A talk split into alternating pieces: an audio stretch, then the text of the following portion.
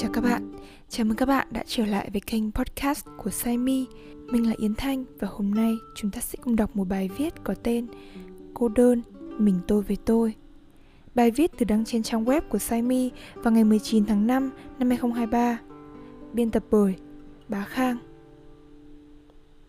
Có lẽ trong cuộc sống chúng ta ai cũng đã từng trải qua cảm giác cô đơn, dù nó chỉ là thoáng chốc hay kéo dài đằng đẵng nó xảy ra một cách tự nhiên, như thể là một phần của cuộc đời mỗi con người. Tại thời điểm đó, con người thường cảm nhận sự cách ly đơn độc của bản thân trong xã hội, vốn luôn ồn ào và chật trội cô đơn là gì?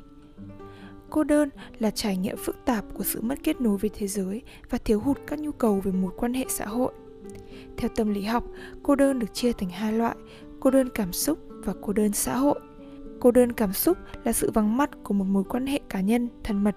Trong khi đó, sự cô đơn xã hội được trải nghiệm như một sự pha trộn giữa cảm giác bị từ chối hoặc không được chấp nhận cùng với cảm giác buồn chán. Quan niệm sai lầm thường thấy về cô đơn là việc cô đơn là một hiện tượng tiêu cực và chỉ xảy ra với những người hướng nội, ít bạn bè hoặc sự mất mát người thân trong gia đình.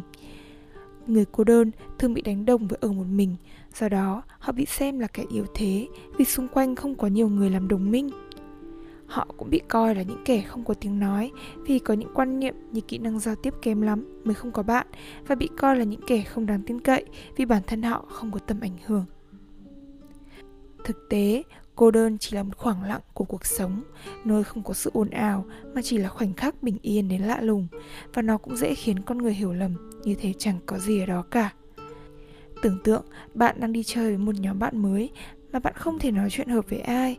Dù trong khi đó xung quanh bạn có rất nhiều người bạn quen biết nhưng bạn vẫn sẽ cảm thấy cô đơn vì bạn không thực sự kết nối được với họ. Nhưng khi bạn hòa mình với thiên nhiên say đắm trước vẻ đẹp của thế giới kỳ thú và trong lành chỉ mình bạn ở đó liệu bạn có cảm thấy cô đơn?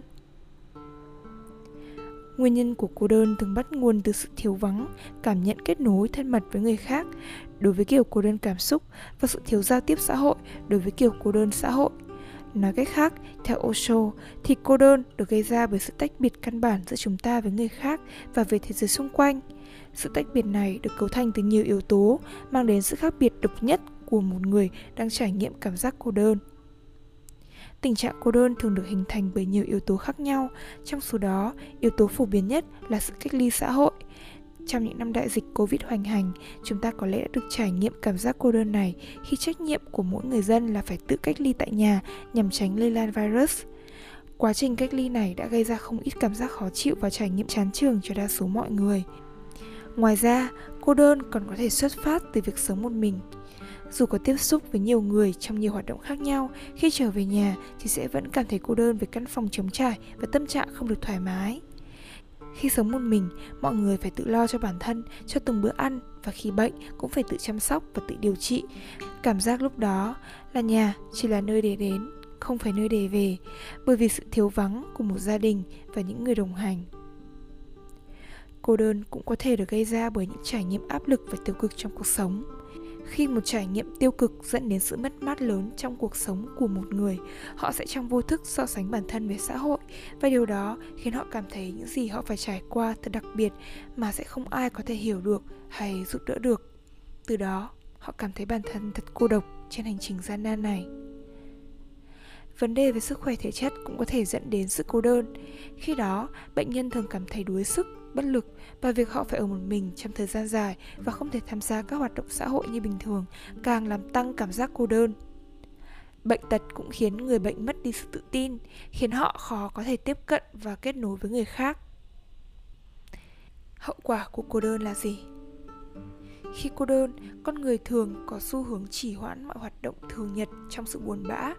Bộ não sẽ không còn phản ứng nhanh nhạy và điều đó làm suy giảm khả năng tập trung, tư duy sáng tạo và khả năng giải quyết vấn đề, dẫn đến một cuộc sống kém hiệu quả và hạnh phúc cô đơn sẽ khiến mọi người trở nên mất tự tin và khi không có sự hỗ trợ của người khác họ có thể cảm thấy bất an và lo lắng về khả năng của mình để tương tác với xã hội ngoài ra sự cô đơn cũng có thể dẫn đến giảm sự quan tâm và tập trung vào bản thân làm cho người đó cảm thấy mất đi sự tự tin trong khả năng của mình để giải quyết các vấn đề trong cuộc sống cô đơn có thể gây ra nhiều hậu quả tiêu cực đến sức khỏe và tâm lý của con người.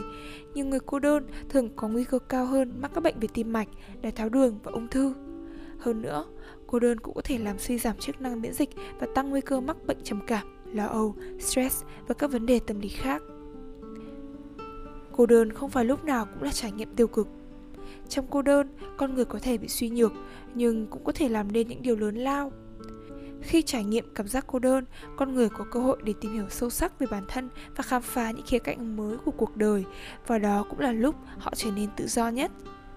Tuy nhiên, dù là một người biết vận dụng sự cô đơn một cách triệt để, họ vẫn có thể sẽ vướng vào những hậu quả của cô đơn đã được nêu trên. Marcus Aurelius đã từng nói, tuyệt vời đến đâu khi sống một mình với cảm giác tự do và độc lập, nhưng đó chỉ là thời gian ngắn ngủi, cần phải hòa nhập với cộng đồng con người. Mấu chốt gây nên nỗi cô đơn vẫn là sự kết nối và hòa nhập với xã hội.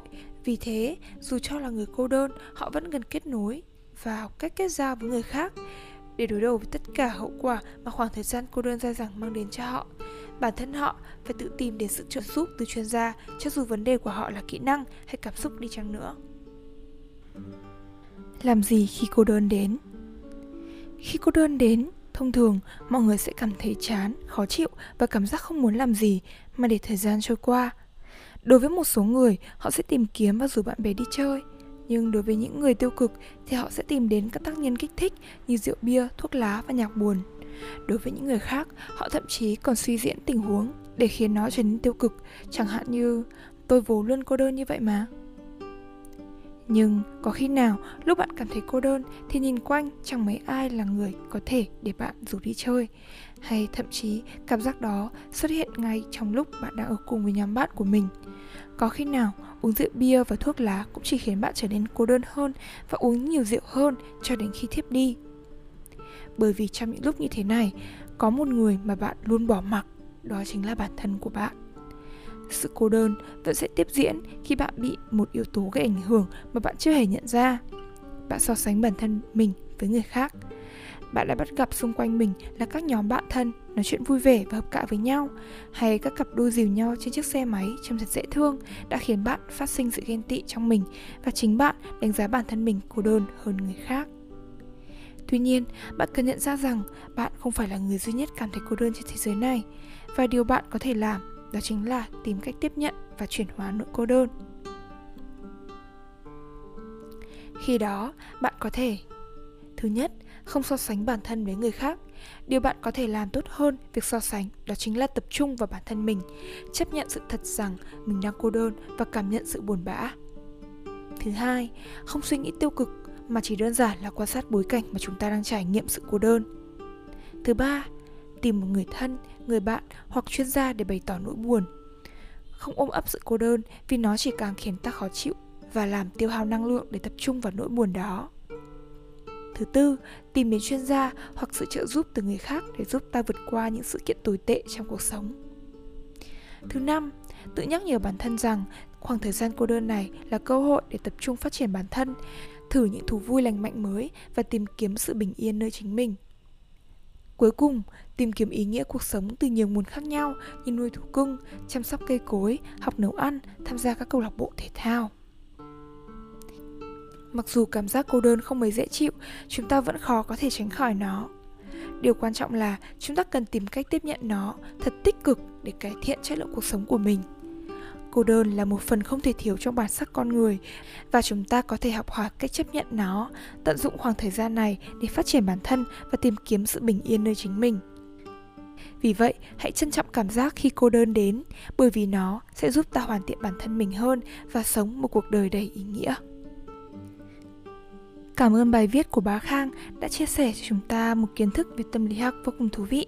Các bạn có thể truy cập vào trang web saimi.org và page Saimi Tâm lý học và tôi để tiếp cận với nhiều kiến thức về tâm lý học hơn. Ngoài ra, dự án giúp mình hiểu mình, một dự án hỗ trợ tâm lý phi lợi nhuận sẽ luôn đồng hành cùng bạn trên con đường khám phá bản thân và đương đầu với các thách thức trong cuộc sống. Bạn nhé!